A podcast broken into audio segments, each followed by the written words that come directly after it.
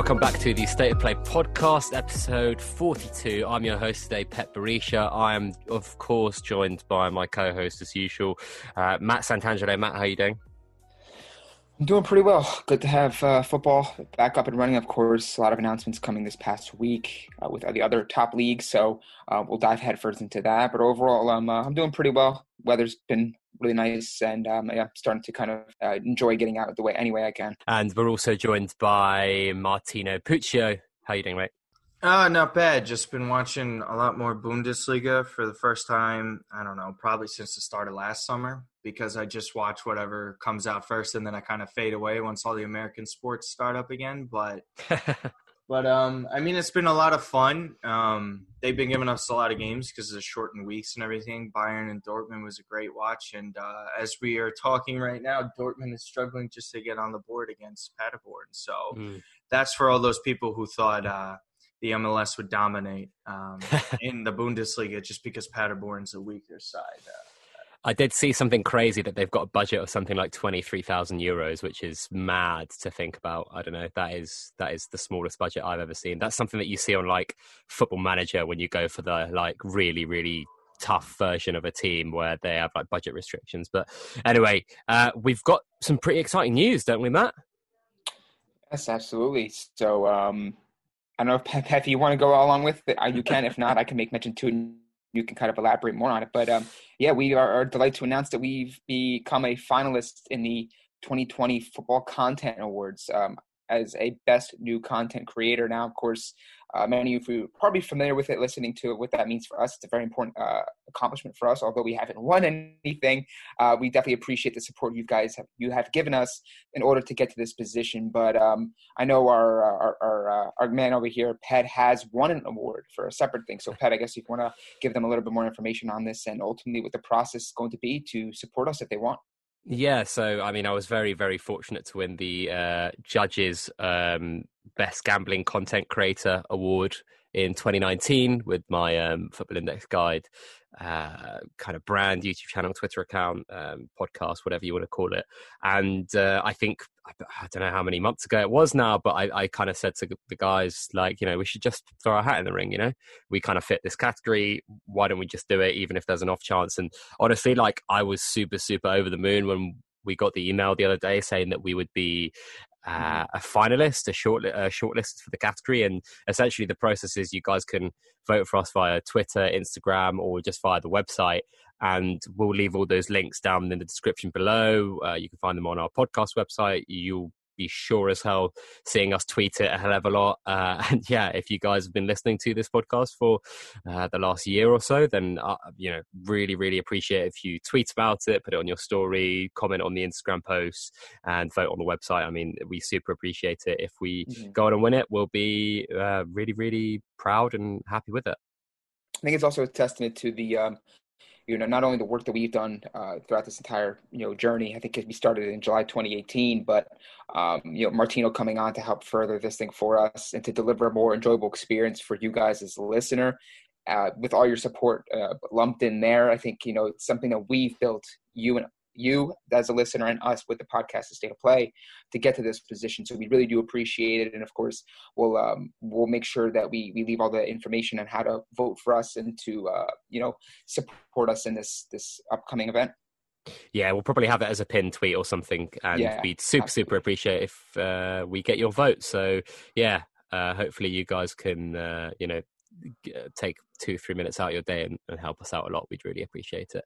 Um, well guys let's get into it. I mean we've since the last episode had the premier league confirmed by both government and the fa Serie A mm-hmm. and la liga both confirmed. I think matt we touched on those impending um, you know, rumored dates for La Liga and Serie A, but Premier League is also back, and it seems as though football is going to be essentially completely back, apart from Liga in France, by the 20th of June. Which is and the uh, and and and the uh, the Dutch first division. I think they Yes. called their league too, but then uh, the uh, Portuguese league. A lot of these main leagues are coming back, and of course, I know we tend our kind of focus for this podcast is on Europe's top five and MLS. So that's typically why we tend to focus on and have focused on the um, the possible restarting of those leagues. But just want to make mention that football in general, as a collective across the globe, things are starting to open up, and we're starting to kind of get football back into our everyday lives, which is something to to be happy about. Yeah, it's really, really great. And I think, uh, you know, the the first game that Arsenal play is Man City away, which is obviously going to be very hard. I think I was speaking to Martino before saying that the, I think the Milan have Juventus away in the cup first. Yep. They yeah, They do. It's- they have to go over to Juve. They don't have Ibrahimovic, Theo Hernandez, and Samuel Castillejo. So they have three Yeah, of their best guys out. They just drew in the last minute on uh, one of the bogus uh, penalty uh, handball rules that Serie A came up with, um, where it's like it it doesn't matter on the intent, intent of the player if it hits your hand at all, um, it's going to be a penalty. So they had that, and um, listen. I'm terrified of a Cristiano Ronaldo off a long break where he has no competitions to really worry about. So, you know what I mean? They're not juggling against that match in Lyon. I think it'll probably be a throttling, to be honest with you. But that's the optimist in me. So, yeah. Uh, I mean, as we as we um, speak, I think Jadon Sancho's just scored and Yep. taken off his top with uh, justice for George Floyd on his top. So I think you know one of the first things that we want to talk about. We're obviously uh, we wouldn't describe ourselves as political guys or political a political podcast, but this is much more than politics. I think what's been happening over in the country that you guys live in in America is uh, more of a human rights uh, protest and conversation. And I think players like uh, Marcus Thuram, who we saw take a knee today uh, when he scored against Union Berlin, and now Jadon Sancho scoring against Paderborn, taking his top off with um, justice for George Floyd on his top. Uh, really great to see not only players but uh, broadcasters, football clubs taking uh, and using their platforms to kind of spread the message.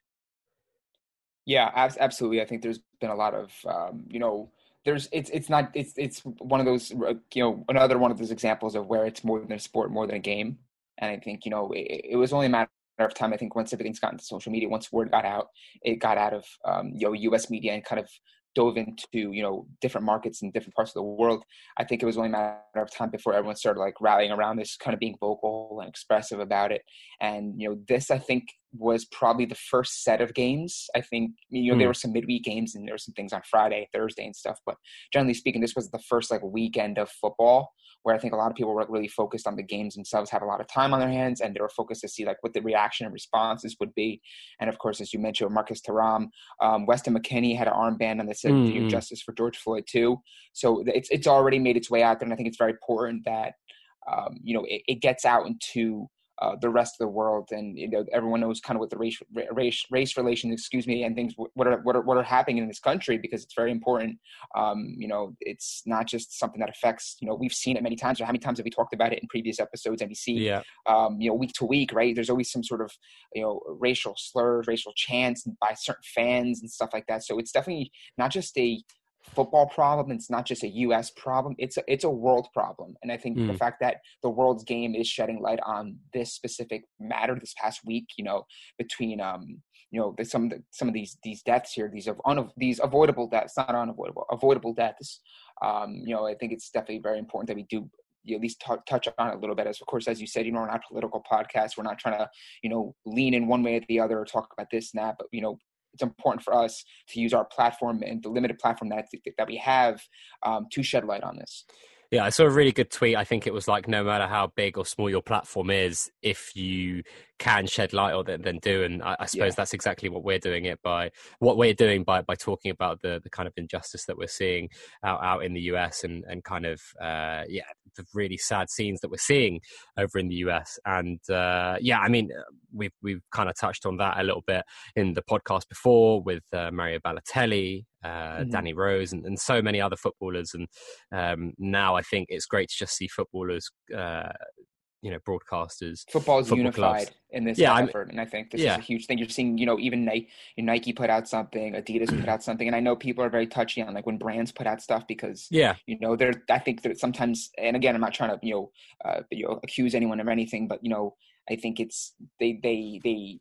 Some people are very wishy-washy on that, but I think generally speaking, in terms of what we see in football culture, in terms of not only just clubs and players, but like you know brands and things like that, like it's a, we're all unified in the same effort to combat racism, uh, to you know, combat injustice and all that stuff. So I think it's very important, and I'm and I'm happy that we're using our our audience, our platform here to to bring that to the attention of you guys. Awesome. And uh, yeah, I mean, I hope that everyone out in the US is staying safe, and Mhm. uh, you guys continue to stay safe, of course.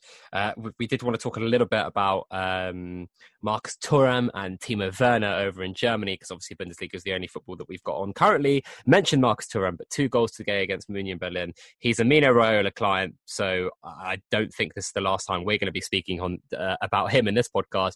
But he looks a fantastic player. Obviously, Lilian Thuram's uh, son and he's he's setting the the league on fire. I mean, he's come from essentially the worst team in France to becoming you know a top forward in the Bundesliga. Mhm. Uh, he was really really good in France. He was one of the only reasons that um, hi- hi- his respective team had a chance of staying up, but. He's really taken that step up, and uh, uh, alongside Alassane Pléa, and obviously the great coaching staff that they have at Gladbach, he's now really progressing, isn't he, Matt? Absolutely, yeah. He's uh, a player that you know. I think everyone looks at the surname, right? They always see Thuram, like, okay, Mm. like he's you know, what's what's the what's the deal with him? What's the rundown? And I think you know from the from the matches that I've watched, you know, again, I'm not going to say I'm a you know I, I'm an expert on him or expert on Bundesliga or expert on his kind of career to date. I think when you watch him play, uh, you know, you could quite see that he's got like a lot of talent in there, and you know, it's kind of it's it's it's in his gene pool, right? It's in his genetics, right? It just comes from a family of footballers Yeah. and you know between him and Plie, um, I, I, Alas- Alassane Plie, I think I'm maybe saying that incorrectly, so I apologize. but between them two players, I think they've been a breath of fresh air. They've been very exciting to watch play harmonizingly um, since the restart, and I think you know those are those are two players that you know with all this these eyes and attention concentrated on the Bundesliga until the other leagues restart, I think it's going to really open up the um, the market for some of these players that you know maybe otherwise would kind of get lost in the shuffle of all the, the football that's happening. People are looking at these and honing in at these games and saying, "Wow, this this league has a lot to offer." Um, you know, and and I think it's it's only going to grow from them. And I was even talking to not to go too much into rumors, but uh, Manuel Vet we had on a previous episode. Um, you know, he- there's apparently you know Borussia Dortmund's looking to get a striker. Either they'll bring back Isak from the on loan from Real Sociedad, who's had a great year for them in, in La Liga, or they may decide to sell him and get Jonathan David, of course, the really coveted Canadian international who's playing in Belgium. So there always seems to be some sort of great talent coming into this league, and I think we're, we're those who are unfamiliar with Bundesliga are really starting to see that um, now more than ever, or now more than than what we have recently. Mm. Martino, any thoughts on Marcus?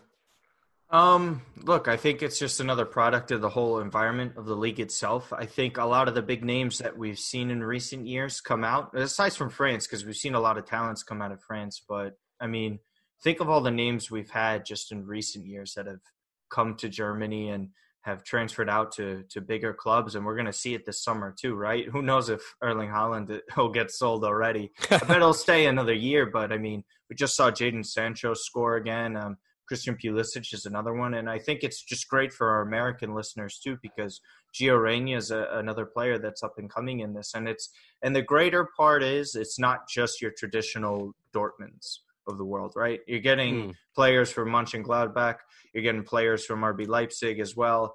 Um, so so it's great to see more than a few players because I think the general consensus of a lot of fans and and casual uh, viewers is that it's just Bayern Munich, and then occasionally Dortmund has their teams that'll make things interesting.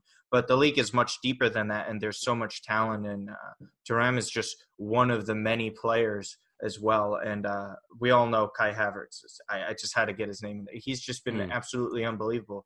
You know, just bouncing back from that midweek game where Leverkusen looked terrible, and to come back on. Uh, a short day's rest again and score. Uh, he, I mean, he's setting records too. It's just Mm. unbelievable. He looks really fantastic and playing. I, I've always looked at Havertz and thought he might end up playing a little bit deeper than the 10. But it's really, really come to surprise to me, who, you know, I class myself as someone who's watched quite a lot of football, that he's ended up, well, not ended up, but he's he's looking really comfortable in that false nine role or number nine role. So it'd be really interesting to see where he ends up, uh, both kind of on the pitch, but also off the pitch, because uh, whether it's Bayern or one of the other big, big clubs in Europe, I think he's got an amazing future ahead of him. And, you know, go, just going back to Gladbach really quickly, Marco Rose, their manager, has made a really massive impact coming in from uh, Salzburg, of course and uh, they obviously look really, really great as a as a unit. They have every chance of getting into the top four in the what remains of this season in the Bundesliga. But um, I mean, the other player that I want to talk talk a little bit about because uh, I was always one of those guys that thought Timo Werner would just end up at Bayern, but it seems as though it's now a full frontal assault from Liverpool and many other Premier League clubs. Uh, I mean, since we've come back, he's scored like five or six goals. Is it, or is it two hat tricks? Um, yeah, he's. I know he had a hat trick recently. Yeah, I don't think he had yeah. two. I it's not it two. It's, it's five. One. It's five. I think 5 mm-hmm. goals, isn't it, or something like that. He scored a lot of goals. That's all that matters. um, but you know, is he is he gonna is he gonna start that kind of trend of maybe players not going to Bayern anymore and looking to go to a to a United, to a Liverpool, to a Chelsea. Because uh-huh. I mean, I look at Havertz and Werner, and I'm not sure Bayern is the best fit for either of them. But neither was yeah it for Mario Götze, maybe not Hummels when they first went and they managed to establish themselves as great players. Lewandowski as well, of course, probably fit in straight away. But uh, what are your thoughts here? Um, I think, oh yeah, go ahead, man. I, I'm sorry, I'm sorry, Martina. I think with it's interesting with you know all the conversation being had about uh, you know it's Bayern Munich league. They always they they have a monopoly on it, right? And I think if if you're a young footballer and you have options and I, you know you're always maybe hearing certain things. You're you're seeing how the, the league maybe is perceived as it's Bayern dominated, and to an extent, yeah, I would say that's the case, right? You know, they they, they seem like they're not slowing up. They seem like a team that's not going to relinquish their their title their title rights. So, if you're a young player and you have that interest from abroad, there's something in you that again, everyone's different. Some people, if they're getting paid well and they can just continually clean up and mop up in domestic domestic silverware, by all means, some players opt for that. But if you're a guy like Kai Havertz or Timo Werner, and you see the the global notoriety, the big money, and the the draw overall from you know the Premier League with like a Liverpool or like a Real Madrid can bring you, I think there's a lot of motivation and there's somewhat of a challenge to step outside um, you know, the Bundesliga and the, the comfort of, hey, I'm just going to go to Bayern, I'm going to clean up, I'm going to be cozy, I'm going to win my title, and away we go. Some of these players, they like to be challenged. They like to be in a team where they got to compete. They're around a lot of superstars. They have ambitions. They like that competitive nature. And it, you know, maybe that's something that is, is crossing Timo Werner's mind because I think everyone assumed, you know, to your point, Pat, that Werner was destined for Bayern, right? I think everyone, it's almost one of those things where it's like, oh, he's a good German player or he's playing in the Bundesliga, he's going to go to Bayern or yeah. he's going to maybe go to Borussia Dortmund. But I just think that, you know, the money's going to talk. At the end of the day, Kai Havertz will have his pick. He'll have a lot of options. Um, which is a great thing. Then he definitely deserves to have that choice. But uh, I don't know. It's it's going to be interesting to see if these two players are able to, you know, they want to stay in in, in uh, the Bundesliga or they want something a little bit more uh, of a challenge elsewhere. And of course, when you're a young player, I think you could always come back to Germany. You could always, you know, or come back, to your other league. But I think when you're in those prime years, like maybe like a Timo Werner is like 23, 24, 25, not necessarily mm, prime, 23. he's already accomplished quite a bit in the Bundesliga. So I think, you know, he may be in that position where, hey, I could go play under Jurgen Klopp. I could play under a team that's tailor made to have a dynasty here, which they already currently are kind of. Um, once they do clean up the title this year for the first time in 30 years, you kind of throw all these elements in there, and there's so much draw to leave um, you know your comfort zone for a bigger and brighter challenge. So it's going to be fascinating to watch. But I think you know because these how highly sought after these two players are, the fact that they are German and the fact that they are cleaning up in the Bundesliga, there is something to be said about you know you know what you're going to get when you stay in that league. You know what Bayern offers you. You know what Bayern has offered so many others before you. So there's a lot of guarantees, and I think sometimes that's also what a player tends to gravitate towards. But you know we'll have to see how that shapes up. Well, I mean, yeah, it's going to be really, really interesting to see how exactly those two transfers go through. If they go through at all this summer, I mean, right. Leipzig are building quite a team there. I mean, I wonder if Timo Werner looks at Liverpool and goes, "Well, I could go there I might not start every game. I might start like 60% of the games, might look at Bayern the same. But at Leipzig, he's the main man. He's under an amazing coach in Nagelsmann, who's probably going to stay there for the next 12 to 18 months, uh, 12 to 24 months, probably. And he might be tempted to stay there because, I mean, they look really scary whenever they're good, Leipzig. So that's the other thing. Havertz, I think, is one that would definitely leave in the next 12 months. But Werner, you know, if you were like to me, he stays for the next 12 months, I wouldn't be too surprised at all. But uh, we're going to talk a little bit about the first big transfer to go through, aren't we now, Matt? Yes, so this has somewhat been um, discussed previously. This is not something that's new. This has been a, an ongoing conversation, but uh, it's finally been made official that Mauro Icardi has completed an official full-on agreement to join. Uh, was it was it an option to buy? Ma- there wasn't. There was an option to buy. The option okay. to buy, I think, so it was an obligation. Million. Yeah, it was a 70 million euro option to buy. I think it's been negotiated down to, from what I've read, uh, 50 million plus, I think, seven to eight million in bonuses. And there's also uh, another addition to that um, into the terms of the deal where um, if he's sold to another Italian team, like let's say he, you know, PSG decided, hey, we're going to get cute, we want to flip him to Juve because Juve were very much interested in him, then Inter will recoup another 15 million. Now, of course, we obviously don't maybe know all the details to it, but generally speaking, I think if it's it's a win-win move in my opinion for for both clubs. PSG get um, a replacement for Mauri, not from Mauro Icardi, for Edinson Cavani, excuse me, um, who is on, a, on about to walk probably on a, on his uh, contract expiration. You get a player who's also proven he could do it in the Champions League multiple years. He did it his first year at Inter, and of course, he's done a pretty good uh, job this year uh, for PSG in the group stages. You also get a player who's on the better side of 30, who has been very much a productive striker. So I think it's a slam dunk deal. And Inter, they've had their coffers. I think, you know, they have a lot of ambition. There's a lot of players that they're, they're going to go after. Specifically, Sandro Tonali is going to be a hot name. And I think it's probably between them and uh, Juventus for his signature. So I think there's going to be a, a full on uh, derby on the transfer front for Tonali. But generally speaking, I think if you look at how everything shapes up here, I think it's a pretty solid deal for both teams, all things considered especially if you consider that Inter don't have to pay the full fee for Romelu Lukaku for another, is it 12 months? It was a two year loan and then obligation to buy, I think, right? It was something like that. Yeah, it yeah. wasn't a direct, you know, immediate payment. So yeah, so that also from, helps them. From a from an accountancy spa, uh, uh, perspective, like it's it's a pretty good deal, isn't it? uh, no, they is. they uh, they they aren't looking too bad there. I mean, Inter Milan though, Matt, for a second, where do you think some of those funds would be reinvested if they don't go for Sandro Tonali? Is it definitely a central midfielder? I mean, I look at their midfield and I see, um, you know, uh, Sensi, Eriksen, um, Brozovic. Like, is it really where they need to go? I I think it's I think there's a really good chance that Arturo Vidal um, gets reunited with Conte. I think that's definitely a possibility. I think that he's a player that would fit perfectly in that system. I think a player that sort of that grinta, that that sort of aggressive personality. I think that's what that midfield lacks. Not saying it doesn't lack or could use a Tonali type, but I think if you look at the play the players in that midfield, you know, Barella, Sensi, Eriksen, as you mentioned, I think if you have another guy like Vidal, I think it really provides a lot of balance to that midfield. And I think Barcelona would be willing to sell at a pretty good price. I think Inter are going to be using that money quite well. I, I do, as even just as a Milan fan, but someone who's followed Calcio for quite a while, I think between Marotta and Conte, I think they're going to do uh, uh, have a pretty good market. I don't think they're necessarily going to buy you know you know multiple 60, 70 million players, but I think you, know you, if you're able to get 50 million for a player that you have no use for, I, I, do think that they'll be able to spin that around. I think a central midfielder. They also could be, um, you know, completing the actual outright sale of Ivan Perisic to Bayern Munich. So they're going to be recouping quite a bit of money here. And, um, you know, there's also the possibility I've, I've heard that Diego Godin does leave after one year. So if they're able to kind of shed some wages, get rid of some unwanted players, of course, that Conte has no use for, then you start to see kind of this really big juggernaut team take shape. And I think that's kind of where Inter are headed here.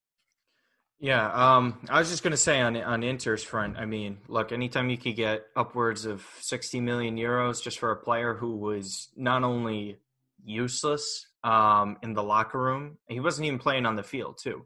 And then the fact that they don't even have to worry about him going to the rival unless they're spending upwards of it'll probably be close to 90 million euros at that point, right? Because PSG isn't going to let him just go for a cheap a cheap amount because PSG is very um, I don't know frugal with the way they allow players to leave or they they're very strict on that policy. You never really see it happen. I think Inter really I think you could look out for a wing back.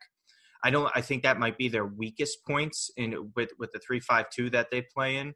Um, their midfield, I think they would only go for Tonali if they do anything, right? And even then, it's it's like how much guaranteed time can they really give him because they still have to develop Barella, they still have Brozovic, they still have Sensi if they choose to trigger that option, which is not even 100% sure on that, too, right? Um, and then even to the point, what if they do sell Lautaro Martinez? I mean, because that uh, those those rumors keep whispering around, and you know sometimes when there's smoke, there's fire. And if if they could just flip him real quick for 60, 70 million, I mean, look, I think they're going to do it because then right there you have 130 million just for two players and you're and you're going to be able to reinvest it. Now, I don't know if they're going to do that at that point, but look, knowing the way they they operate the market, I do think they have to figure out how to get Eriksen to fit into the system because so far when he was playing, it kind of seemed like an odd fit. I don't know about you guys. It to, to me, it just didn't seem like something that was really mm. a smooth transition, like you would think it would be. Because especially on such a big salary as well, right? Massive, yeah. They, I mean, they did everything they could just to get him because they didn't want him to hit free. Well, it's not free agency in this, but that's the American concern. But you didn't want him going to multiple suitors in the summer where he's a, a, free transfer, right? Where it would be a bidding war at his wages. They paid the extra money just to get him now. So you would think they would kind of cater to his skill set. So I think I think we could look out for something like that. And then I do think Godin is going to leave as well. It just it's mm-hmm. just one of those things that just didn't seem like it's a great fit. He's on uh, the worst side of thirty, like uh, the term that you like to use. um, look, I, I, I, think they have some things to figure out, but I think they made a, a very strong leap in their first year, and it's just the beginning for them. Because I I, th- I I think that Juve is kind of in flux with the way their market is. Because I mean, mm. if they don't get Tonali and they're kind of stuck with Pjanic, I think they could only turn to Pogba. So I mean, even then, uh, how much are they going to have to fork up for them? Is United even inclined to sell him at that point, even for a relatively fair price? I don't know. I mean, if you're United and you can sell Pogba and bring in Sancho and only have to pay 20 million more, it's a no-brainer, isn't it? Yeah, I think yeah. so. If that's your option, I mean, what, where, where's like Chelsea in this scenario? Because I know mm. I, I, keep on seeing because I was trying to get the tweet out for us on our account for Jadon Sancho, and instead of just his goal scoring celebration, the first thing that pops up next to his name is Manchester United. Yeah. Whether or not that's just the fans uh, tweeting about it, it still it still shows like there's a there's a lot of steam there. I think it's going to be also another derby for that, and he scored again, by the way. So he yeah, has two. Amazing. He has two. He hit it with his left foot this time. Uh, what can't he do? Yeah. Uh, I th- I think it's going to be a United transfer. I just can't see. Uh, you know, Chelsea are self-run now. They don't have any Abramovich money, so although they still have a lot of money, they don't have like Man United money. And I think uh, if you look at Chelsea's options, I know Callum Hudson-Odoi is currently in this kind of um, uh, allegations, which we won't yeah. delve too deep into. But whether if those come to become true, then obviously they're down a winger, right? Because you think he'd become imprisoned. Uh, they do still have Pulisic. They do still have Mount. They still have Willian and Pedro. They got uh, Ziyech though. From they've got Ziyech as well. So I mean, who needs him more? I think it's United. Uh, mm. If you hmm. consider their wide options, they've got Marcus Rashford, who's kind of half winger, half nine. Anthony Martial, who can play out there. They've got Dan James, who's, let's be honest, not amazing. they've got Mason Greenwood, still 17. Uh, they've got Odion Ighalo, who's still on loan. It's, you know, Mata's probably going to leave. Uh, there are not that many options out wide for them. So uh, let's see what happens with Jadon Sancho. But it looks as though United are definitely going to be the favourites there. And it would be shock me if he went anywhere else. Um, um, I think there's like a 90% chance he goes there if he does move in the summer. But I mean, just going back to Inter really slightly, I mean, the Eriksen move was always really strange to me because if you've got Sensi, if you've got um, all the midfielders that they do have in, uh, uh, you know, Brozovic, we mentioned, Barella, uh, Barella. Um, I know the the other central midfielder who I won't name because you guys aren't too much too big a fan of because uh, he's not very good. Um, Vecino? Uh, yeah, linked with Chelsea. that oh. was the funniest transfer um, link I'd seen in a while. I was like, if they can sell him to Chelsea, that would be like daylight robbery. But anyway, I, I think they've got a lot. They've got a lot of central midfielders there. Like yeah. Eriksen just seemed like a really weird move for me. Um, and then we're talking about you know selling Lautaro Martinez when they only have him and Lukaku, Lukaku and uh, is it uh, Esposito, the young striker? Yeah, he's very young. Those those are the only forwards they've got, and Alexis Sanchez on loan, who's probably not going to stay there. Like it seems a weird few moves. I mean, there's a few Italian clubs that don't really have all the cogs that they really need or want, don't they? Yeah, I think Inter are going to be one of those teams too. It's it's going to be interesting to see if they you know really push on because I, you know from what we've heard from Ausilio, um, Inter's director regarding Lautaro Martinez is that you know they go they, they have a, they're on good terms with Barcelona, but at the end of the day, if they want uh, Lautaro Martinez, it's got to be for the full on um, clause, which I think is like 111 million euro, and there, it's got to be an immediate payment, no deferred payments, no split payments. So they're standing firm on that, and they they have hold all the leverage, they hold all the cards in their hand because they obviously know that Barcelona really want him.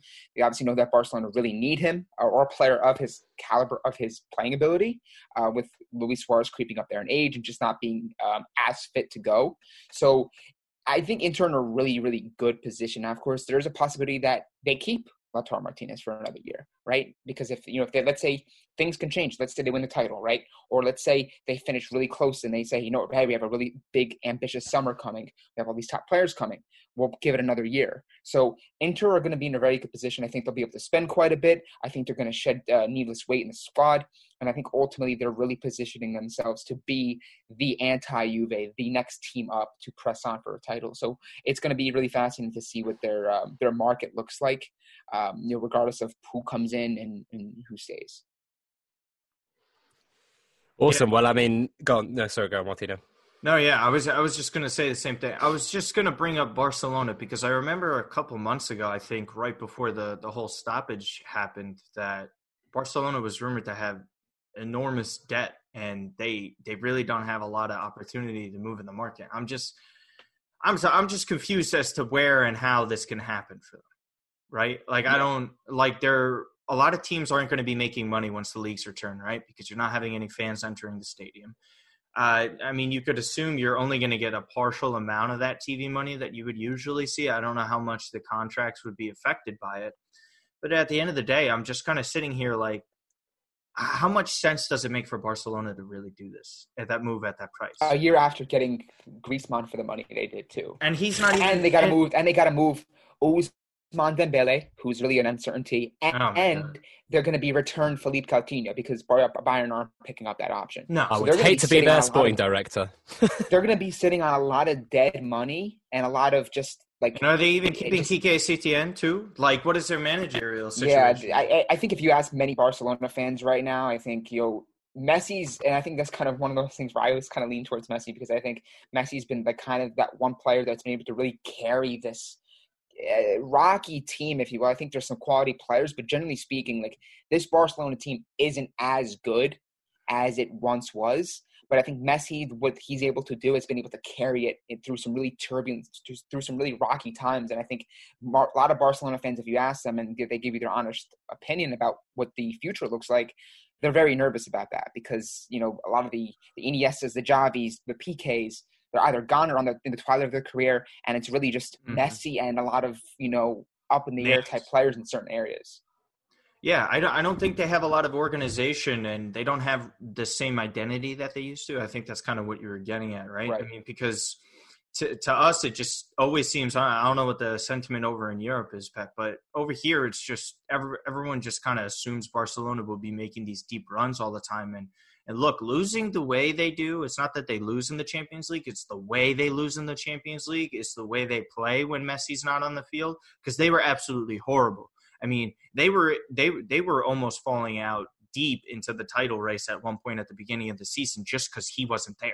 And you if you look at them on paper, you're saying they should more they should be more than capable of pulling out more points than they were and and and it could be that Messi is that good, and I think to an extent he is. But at the end of the day, you have to start picking up points when you have all those players there. And yeah, I don't know. It's going to be an interesting summer. And does anyone really know what's going to happen in terms of when the transfer season will be starting and when it's going to be ending? Like how I saw a rumor that that'll be opening up in August and ending first week of October in Italy. It was like one rumor I saw. They, they should do. They should do what I've advised um, for any. I love that F- idea. by the way. any FIFA officials listening to this podcast, which I'm sure there's loads, um, they should they should just open it in August and let it let it go until January. Why the hell not? Or till uh, till February, early February. Give teams as much flexibility as possible in the most uncertain financial times in modern history. Like it makes total sense. And also, one thing is for certain. I think you know you mentioned uh, what what is going to happen, but one thing is for certain: the teams that are most are really well set up from like a structural standpoint, from a scouting standpoint, from a sporting director standpoint, are the ones that are going to do really, really well. You know, uh, I don't think Barcelona are going to pull off many amazing moves this summer. You know, No, just just I because agree. how badly they're run. Uh, I don't think there are going to be that many amazing moves pulled by, yeah, you know, the likes of Barcelona, um, even Juventus, how they've been operating recently. Uh, Milan, sorry guys, you know, I- I mean, I've, Hmm. I'm mentioning them as well. Um, it's, you know, I, I can't see some of these clubs that don't have the structure in place No. pulling off amazing moves. Can I see Leipzig pulling off some great moves? Probably. Can I see Dortmund pulling off some moves? Probably. Can I see uh, Liverpool pulling off some good moves? Probably. What's the one thing in common? They've all got an amazing structure within their football clubs, a great scouting networks, great sporting directors, and they're well-oiled machines. And some of these clubs, like the Milans, the Arsenals, the um, the the Juventuses, the um, uh, and all the clubs that we've just mentioned, they're not really that well run. I think And Roma, probably- Roma's and I think they're in the biggest trouble in it, all of Italy. To be honest Mm. with you, what are they reported? Almost 300 million euros of debt. Pallotta, like the ownership is in flux again because Pallotta doesn't know if he wants to sell. He's rejecting the latest offers from Ralph Friedkin, um, not Ralph Friedkin, sorry, um, George Friedkin, who, who's over from Texas. And if he's not going to be selling then, then he's in flux. I think the Sporting Petrachi, um, I don't even think he's 100% to return to. And then you're kind of looking at another summer where Roma's going to be selling a lot of guys because right before this stoppage happened, Matt, you could speak to this. Roma was in a free fall. Like they, they were, the things were really getting out of hand for them. They were dropping loads of points, and Yolo got hurt with the torn ACL. I mean, it's clubs like that that are. I agree, Pet. Like that, this isn't going to happen. And also to another one with City, I think City probably has one of the bigger question marks for everyone. Like, what happens with their appeal with UEFA? Mm, mm, Does that get pushed great back? point. Do they start playing again when the Champions League starts up um, in the fall? Because they were on their run. They just had a massive victory at the Bernabeu that could propel them um, forward in the Champions League. So to me, I think there's a lot of questions that need to be answered, and also to the FFP uh, point of view. I don't know if we want to discuss it. Like, what is the leniency in that? Mm, mm, really good point. Like, is Really uh, do point. teams have more of a grace period here? Are you gonna? I think they. I think they do. I think they do. Um, I just don't know how big it is. Um, it's it's going to be really interesting to see, kind of like how uh, how clubs maneuver in these markets. I really do think it's going to be interesting to see. Um, like what happens to Newcastle United? Like, does Newcastle have an opportunity here where they could actually really spend a lot of money that they really don't have to worry about those repercussions for a year or two down the line? You know what I mean? So I, I don't know. I I think it's things like that that I think we have to take into account here, and I don't know. It's it's uh it's going to be interesting, and I hope those get finalized. So yeah. Mm, mm. Uh, well, gents, I mean, I, I didn't think we'd have too much to talk about, but as always, once we get talking, we sometimes don't know how to stop. But uh, I do think we should stop now uh, and call uh, an end to this episode. Uh, where can people find out more about us and also yourself, Matt? You guys can follow me on Twitter at Matt underscore Santangelo. Make sure you guys go out and subscribe or purchase the Scouted Football Handbook. Just dropped this past week. I'm featured in it. Also, keep an eye out for my Twitter timeline for the FCA promotions and stuff like that. We're going to be getting that rolling this past this really this week essentially. And Apologies in we really advance if we oversaturate your uh, timeline. yeah, we, yeah, right. Yeah, I'll be. I'm gonna be a, a pest with it, the gifts and stuff. I'm gonna full on roll out here. But we appreciate the support you guys have given us, and that you guys will hopefully give us in this uh this next little journey for us. Martino, where can people find out more about you? Uh, yeah, you guys could just follow me uh, at Martino Puccio. Um, not many American sports to talk about, so you see here a bunch of football on my timeline for for the next uh, few weeks uh, or so. Um, please subscribe, comment, let us know, give us feedback on everything. let us know if you like more of the Mount Rushmore content that we have. We're going to be Hmm. releasing the Arsenal one this week. I was just been Oh, so yeah. busy with it, so we'll have that one out and. So vote on that, um, help us out and everything else, and we really appreciate all the loyal followers and, and listeners to the program. Yeah, thank you very much, everyone. Uh, and yeah, we're going to be, you know, talking a lot about the FCA awards soon. And um, I, I really do uh, appreciate all everyone's support th- throughout this journey. Thank you so much, everyone. Uh, it's been great. Um, oh, Jadon Sancho just scored a hat trick on that note. Uh, fair play. Not so unfit anymore, is he? Um, anyway, uh, thank you very much, everyone, for listening. Uh, you can follow me at Pet Berisha, P E T B E R I S H A. Have a great day, everyone. Thanks so much for, for listening and supporting. And uh, yeah, stay safe, everyone out there, and uh, have a great day.